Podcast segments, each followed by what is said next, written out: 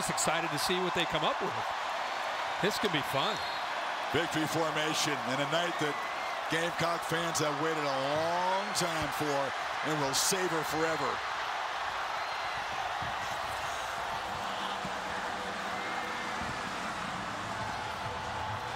Haven't seen a handshake yet. It's going to be hard to execute that now. Party is on Columbia.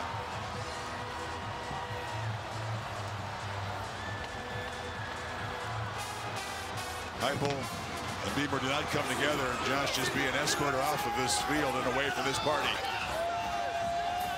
Spencer Rattler says, I'm keeping that football. I'm keeping that for life. They should. What a night. It's a night you dream about.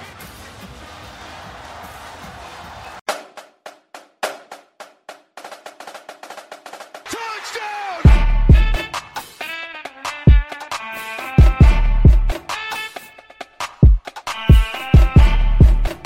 Welcome to the Chatting Yardage Podcast, presented by Sports Strength. Now, here's your host, Cam Matthews.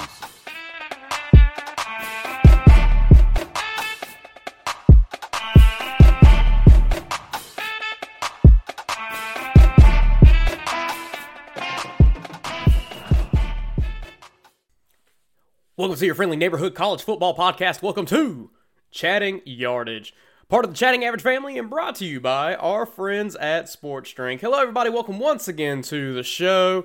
I'm your host, Mr. Cam Matthews. You can find me on Twitter at HeyCam93. You can also follow the show and be part of the conversation at Chatting Yardage. Well, Week 13 is coming up. It is rivalry week, as it tends to be this time of year. You know, week of Thanksgiving. Always a fun week in terms of both professional and college football. You have so many rivalry games. You have so many conferences, you know, taking shape and coming to fruition, so to speak, as it certainly will this coming weekend. And it's hard to believe that this season has already flown by as fast as it has.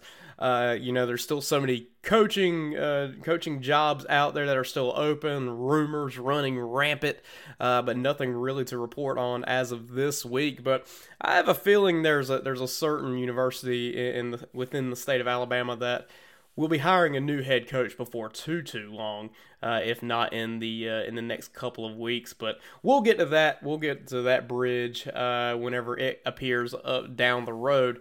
We'll go ahead and take a look back at last week's Pick Six games of the week. Now, if you are listening to this podcast, go ahead and get this out of the way. We are releasing a day early. Typically, we do release this show on Friday, but with Thanksgiving being today, that is Thursday in which this show is being released. And there being some interesting games coming up within the next couple of days, I wanted to go ahead and get this show out to you guys as kind of a early treat and a thank you from me to you for listening week in, week out on this show. But we'll go ahead and take a look at last week's Pick Six games of the week. Six games that I found interesting and I believed you should have as well. TCU slips by Baylor, final score 29-28. The Horned Frogs play another close one. Had to come back in this one yet again, but still finding a way to win. That has been the motto for TCU so far this season. Just find a way, and find a way they did, kicking a last-minute field goal at the very end of the game to be able to pull away in this one. Really good back-and-forth contest. Boy, Baylor was playing some of their best football they have all season long on Saturday, but it just was not enough to take down Sonny Dykes and company. Up next, Duke falls to Pitt, 26-28. A really good showing by this Duke team, who I think, in some regards, has kind of exceeded expectations this year. You know, you never quite know what you're going to get with a first-year head coach, but with Mike Elko at the helm, the Blue Devils have looked formidable this season several times, and you know they're heading to a bowl later on this year. They've got one game left on the schedule that you know could be a fun one for them, coming up against Wake Forest this Saturday.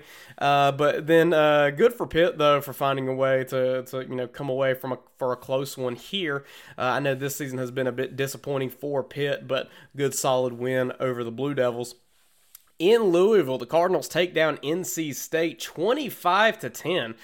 This game is going to knock NC State out of the top 25 as they continue to really stumble down the stretch here. Of course, they've got one big game left on the regular season schedule. They are bowl eligible, so their season's not over by any means. But, you know, bear in mind that this was a team that some even predicted to make the playoff this year.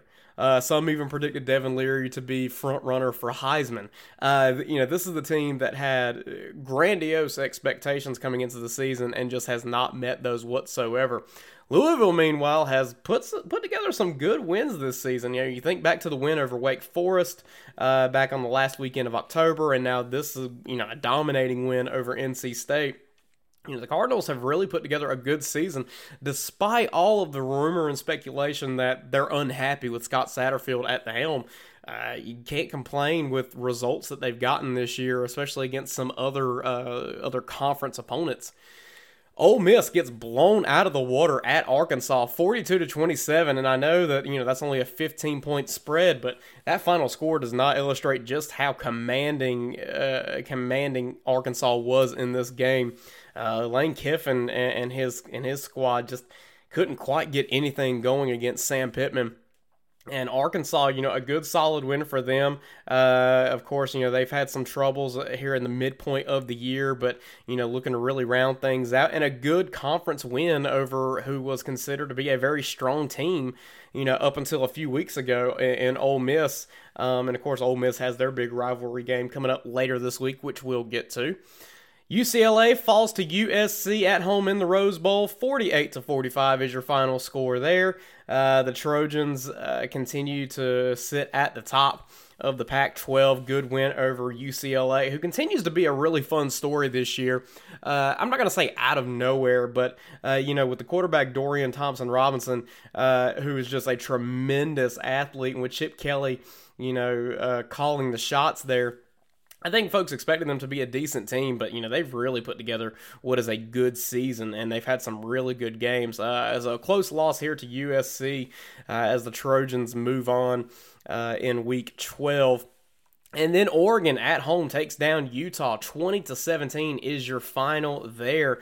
The Ducks needed a good bounce back win, you know, after seemingly losing any chance of them making the playoff last week.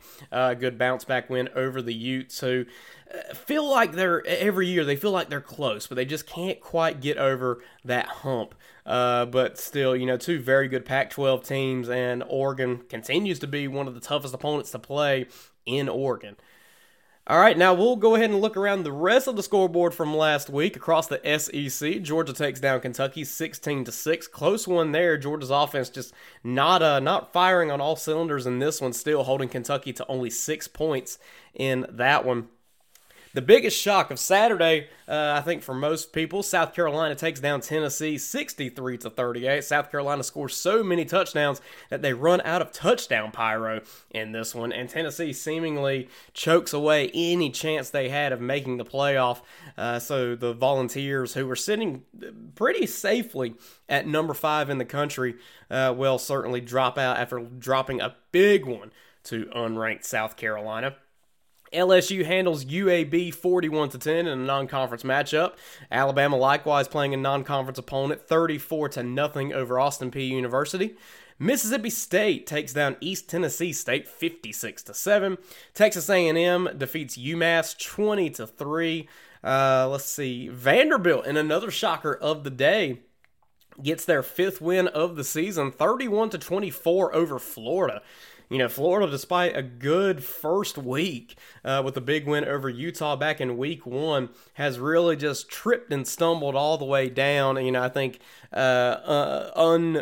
unearned expectations or unearned praise despite that Week 1 win really, you know, put a damper on Florida's season. And they dropped this one to Vanderbilt. Vanderbilt now with 5 wins on the year, sitting at 5-6. Of course, they've got Tennessee this coming Saturday, so who knows? But I think it's fun to look at the Commodores and kind of play the what if game, you know, of what if Vanderbilt does beat Tennessee on Saturday to become bowl eligible. Auburn takes down Western Kentucky 41-17, and Missouri defeats New Mexico State 45-14. Now into the ACC, Clemson handles Miami fairly easy. 40-10 is your final score there. Georgia Tech comes into Chapel Hill, takes down the Tar Heels 21-17 in a big upset. Carolina was looking for what would have been their 10th win on the year. Now sits at 9-2 as they prepare to host NC State on Friday. The Heels just not able to get anything going in this one. And really, the defense didn't have a horrible game here, only allowing 21 points. That's enough to win, certainly, especially with the type of offense that Carolina has been able to produce this year. But for whatever reason, Drake May and company just could not get things going on Saturday night. Notre Dame shuts out Boston College 44-0. The Irish have really bounced back after some early season woes, now find themselves ranked pretty well with a big game coming up this weekend. Florida State takes down Louisiana 49-17 is your final there. Virginia Tech just squeaks by Liberty 23-22 your final score, and Syracuse drops their fifth game in a row, now this week to Wake Forest. 45-35 is your final score in Winston, and it's kind of amazing to look up and realize that Syracuse started this season out 6-0 and now is sitting at 6-5. So it'll be interesting to see how they round out. I tell you, if you start from 6-0 and you end up 6-6, that is just the epitome of a disappointing year, especially for a team that got so close to the top 10 before finally losing their first game to Clemson weeks ago. Over to the Big Ten, Ohio State takes down Maryland 43-30, a game that I think was a lot closer than a lot of people thought it was going to be.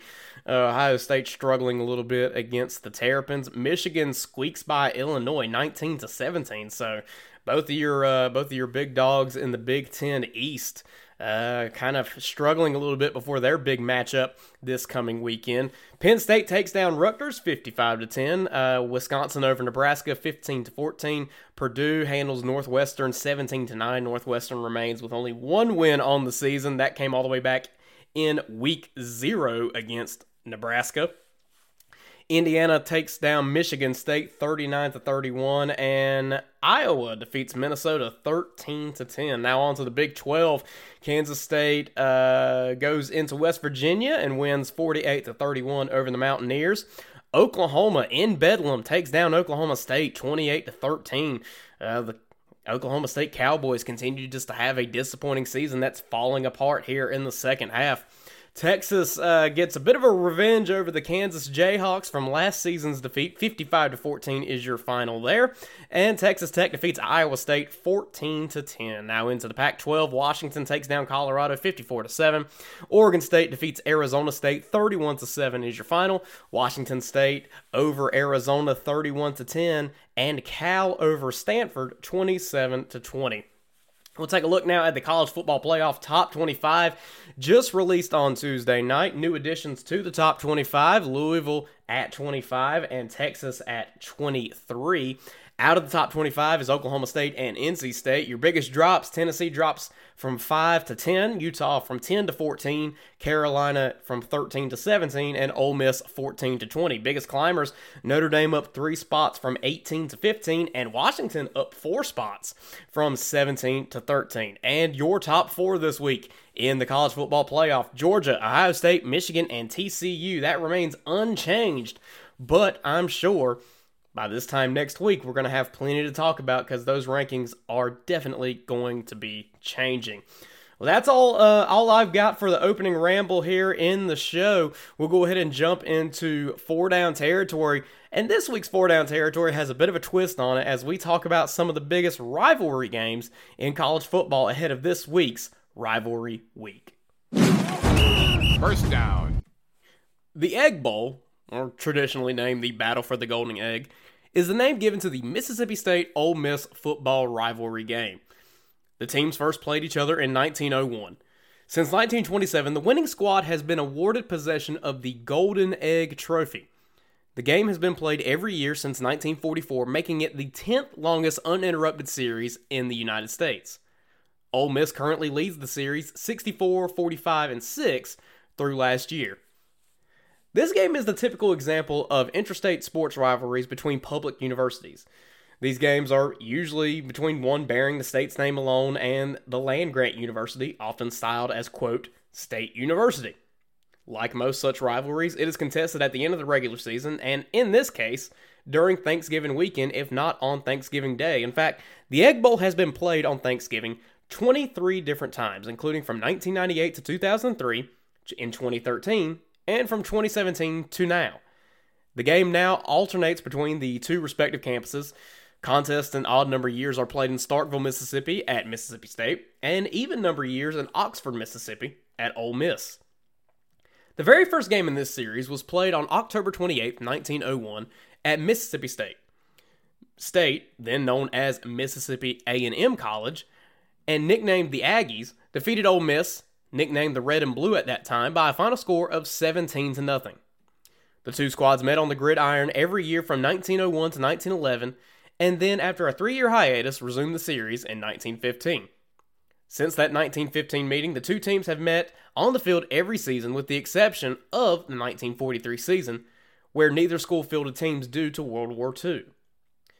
From 1973 through 1990, the game was played at Mississippi Veterans Memorial Stadium in Jackson, which seats 62,000 people. The stadium was centrally located in the state and the state's only venue capable of seating the anticipated crowd. For many years, Vaught-Hemingway Stadium in Oxford seated only about 32,000, and Scott Field in Starkville seated only 31. Both campus venues have been considerably expanded and are now capable of accommodating the expected crowds, and both have been continually upgraded to the point where they are superior in amenities to Veterans Memorial Stadium.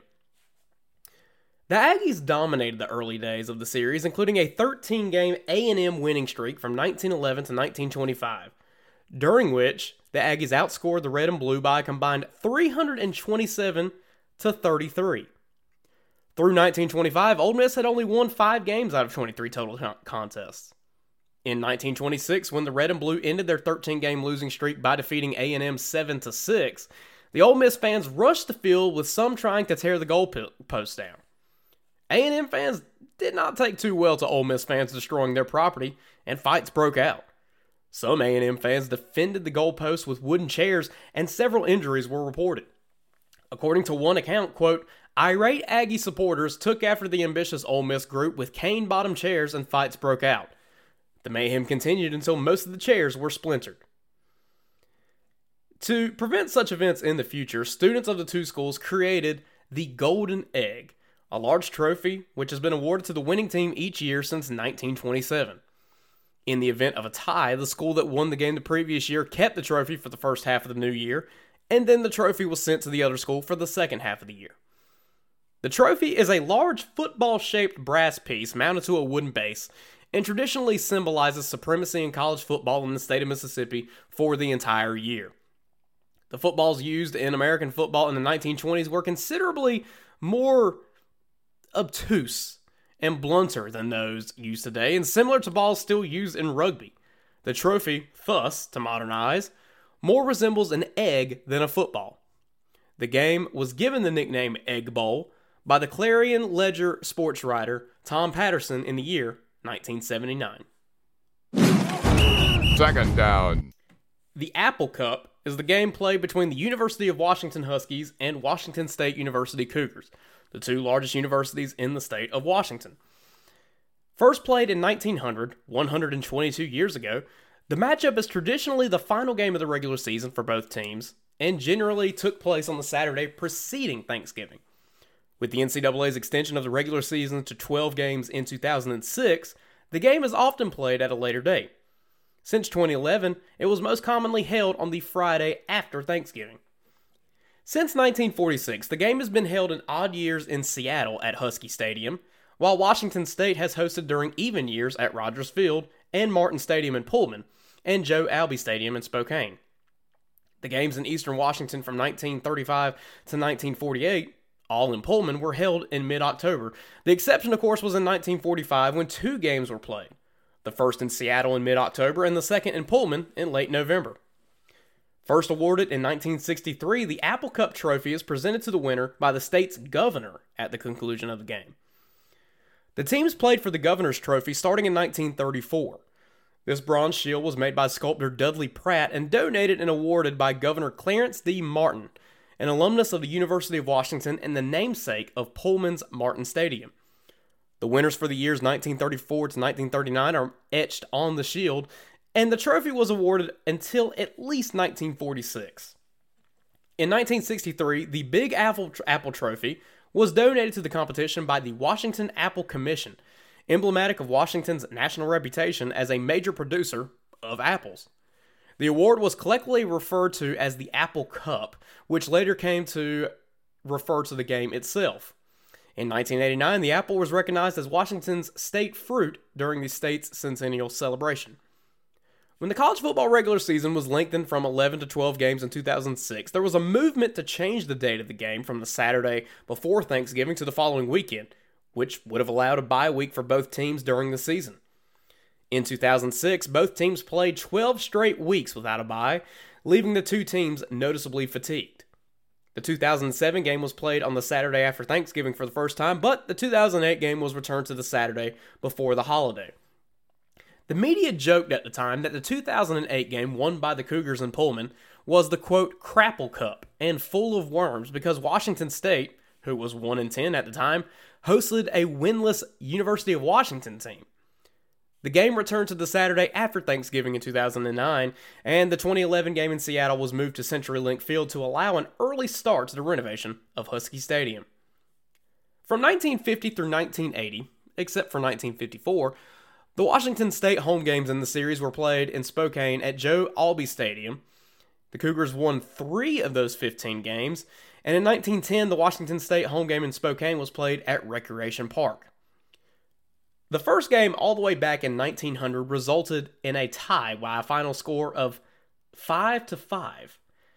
The series has been played continuously since 1945, when there were 2 games, as mentioned, one in Seattle, one in Pullman. And unfortunately, the 2020 game was canceled due to the COVID-19 pandemic.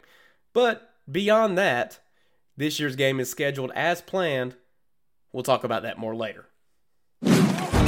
Third down. In college football, the term Civil War refers to the Oregon-Oregon State football game played every year in the final week of the season. First played 128 years ago in 1984, it is the 5th most played college football rivalry game in the FBS. Both universities are members of the North Division of the Pac-12 Conference, and the campuses are less than 50 miles apart in the state of Oregon. The series has now been continuously played since 1945. The rivalry was officially known as the Civil War until 2020, when both schools announced on June 20th they would no longer refer to the game by that name, but when you say Civil War, most college football fans know what you're referring to. The game was first played in 1894 and has been contested 122 times, as well as continuously since 1945. Oregon leads the series 67-48-10. The game was not held in 1900, 1901, 11, 43, and 44, and 2 games were actually played in 1896 and 1945. The very first reference to the Civil War name, however, was in 1929 and came into common use 8 years later in 1937. Prior to that, it was called the Oregon Classic, or the State Championship Game. The game is usually played in even number years at the home field of Oregon State and odd number years at the home field of Oregon. 7 games were actually played at Providence Park, as it's now known, in Portland in 1908, 17, 33, 34, 38, 50, and 52. In an effort to mitigate rioting, the 1912 and 1913 games were played at a neutral site in Albany, following riots after the 1910 game that actually led to the 1911 game's cancellation. From 1997 to 2006, the home team won the game. The streak was snapped in 2007 when Oregon State beat Oregon at Autzen Stadium 38-31 in double overtime. In 2008, the Ducks returned the favor in Corvallis by defeating Oregon State 65-38. The streak of visiting teams winning was snapped at 2 games in 2009 when the Ducks won 37-33 in Eugene. Perhaps the most fun part of this rivalry, though, is the trophy. From 1959 to 1961, the Platypus Trophy was awarded to the winner. Then it was lost for over 40 years, finally being found in 2005. Beginning with the 2007 game, it is awarded to the school's winning alumni association. A different trophy was awarded following the game in 1980. Both share the longest winning streak in the series at 8 games, but the Ducks had an undefeated run of 13 games with 12 wins and a scoreless tie in 1983. Going back to the trophy, again, it's a platypus. Why a platypus? Well, think about what that animal is. A combination of a beaver, like at Oregon State, and a duck, like at Oregon. 4th down. The Minnesota-Wisconsin football rivalry is the most played rivalry game in the NCAA Division I FBS, with 131 meetings between the two teams. The winner of the game receives Paul Bunyan's axe, a tradition that started in 1948 after the first trophy, the slab of bacon, disappeared after the 1943 game when the Badgers were supposed to turn it over to the Golden Gophers. Minnesota and Wisconsin first played in 1890 and have met every year since, except for 1906. Wisconsin currently leads the series 62-61-8 through 2021. Wisconsin took the series lead for the first time after defeating Minnesota 31-0 in the 2017 game. Minnesota had led the overall series since 1902 and as many times as much as by 20 games. The rivalry's first trophy was, again, a slab of bacon, in use from 1930 to 1943. Originally created by R.B. Fouch of Minneapolis, it is a piece of black walnut wood with the football at the center, bearing a letter that becomes M or W, depending on which way the trophy is hung. The word bacon is carved at both ends, implying that the winner has brought home the bacon. The trophy's tenure ended when Minnesota's 1943 victory in Minnesota led the fans to rushing the field.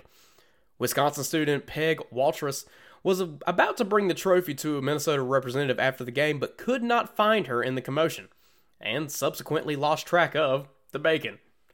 Reportedly, the trophy was sent to Minnesota's locker room, but Coach George Hauser refused it, suggesting such traditions be held off until after World War II. It was then subsequently lost, and the new trophy, Paul Bunyan's axe, was introduced in 1948. In 1992, Wisconsin coach Barry Alvarez joked that, quote, "We took home the bacon and kept it." In 1994, Wisconsin intern Will Rolson found it in an old storage closet at Camp Randall Stadium. It had evidently been maintained for some time, as game scores through 1917 were actually painted on the back. It is now displayed at the Camp Randall Stadium football offices. Paul Bunyan's axe was created by Wisconsin Letter Winners Organization, or the National W Club, and would be instituted as the trophy in the series in 1948.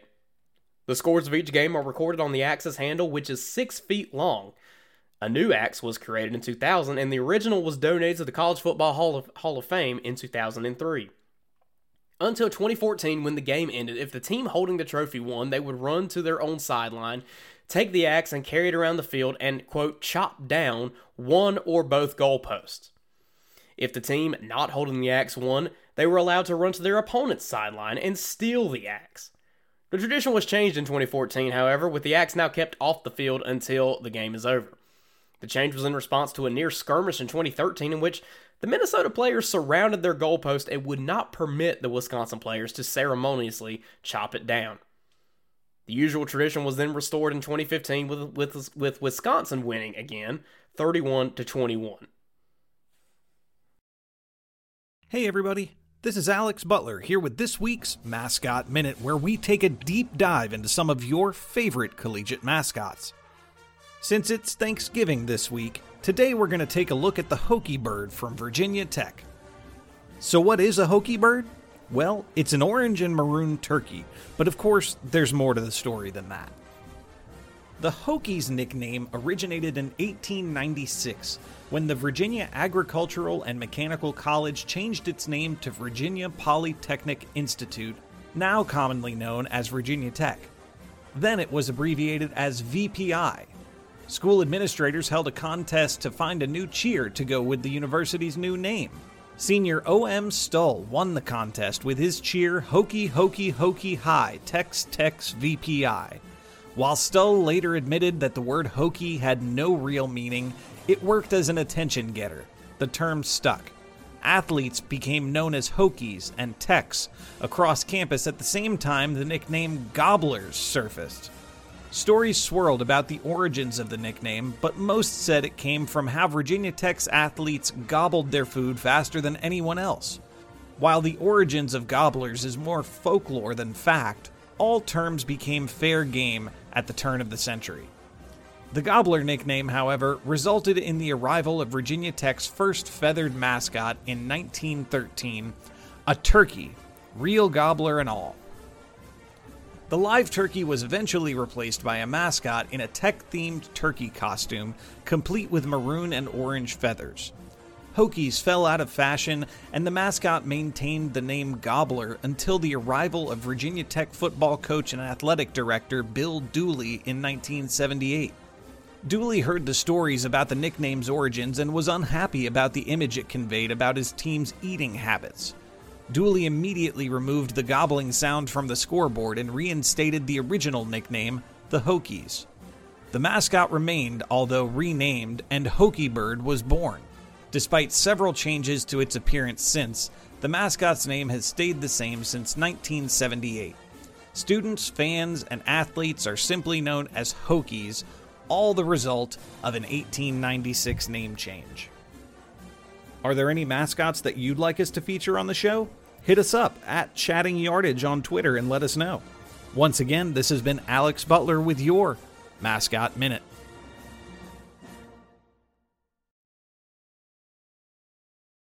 Pick Six.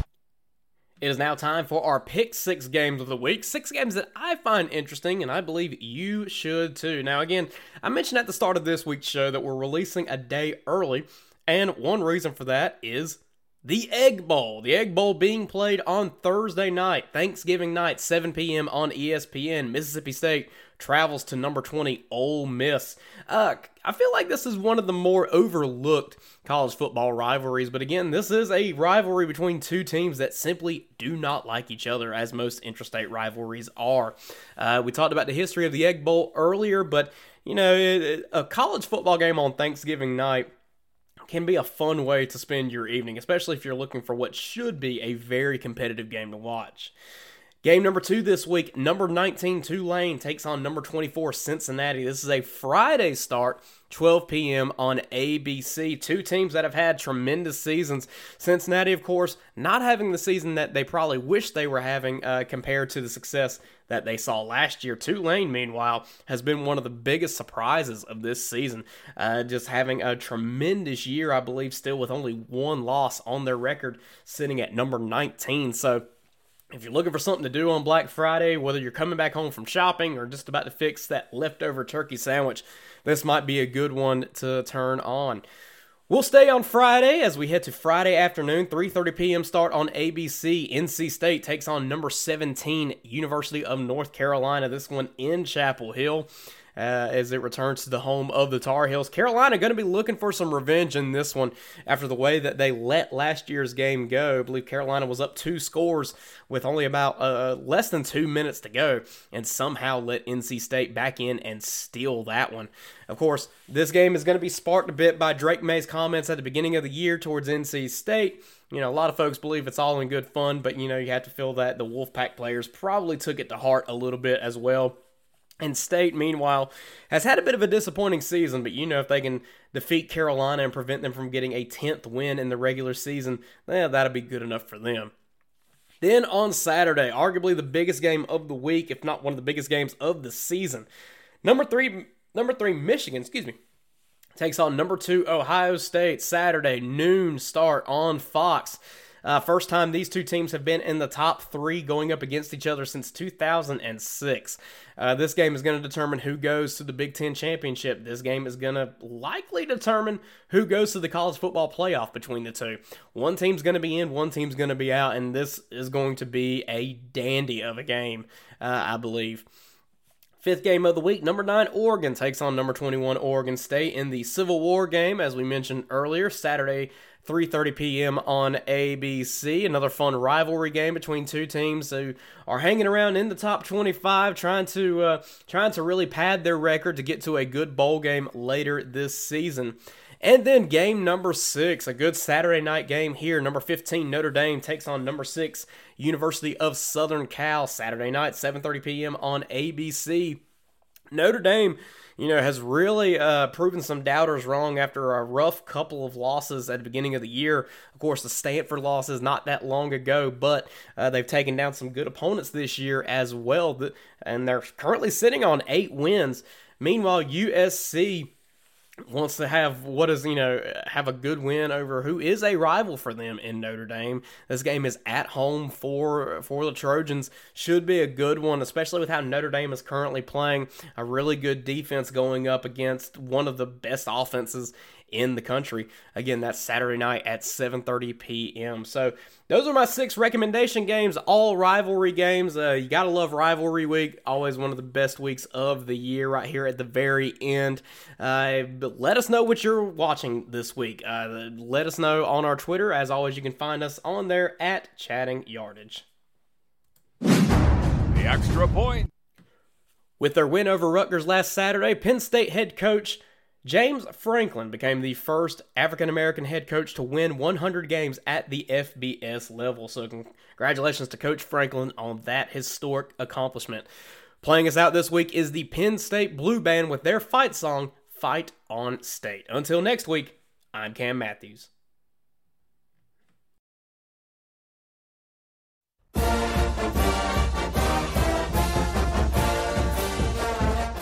This has been the Chatting Yardage Podcast, brought to you by Sports Strength. Want to be part of the conversation? Follow the show on Twitter @Chatting Yardage. We'll see you next week for another brand new episode.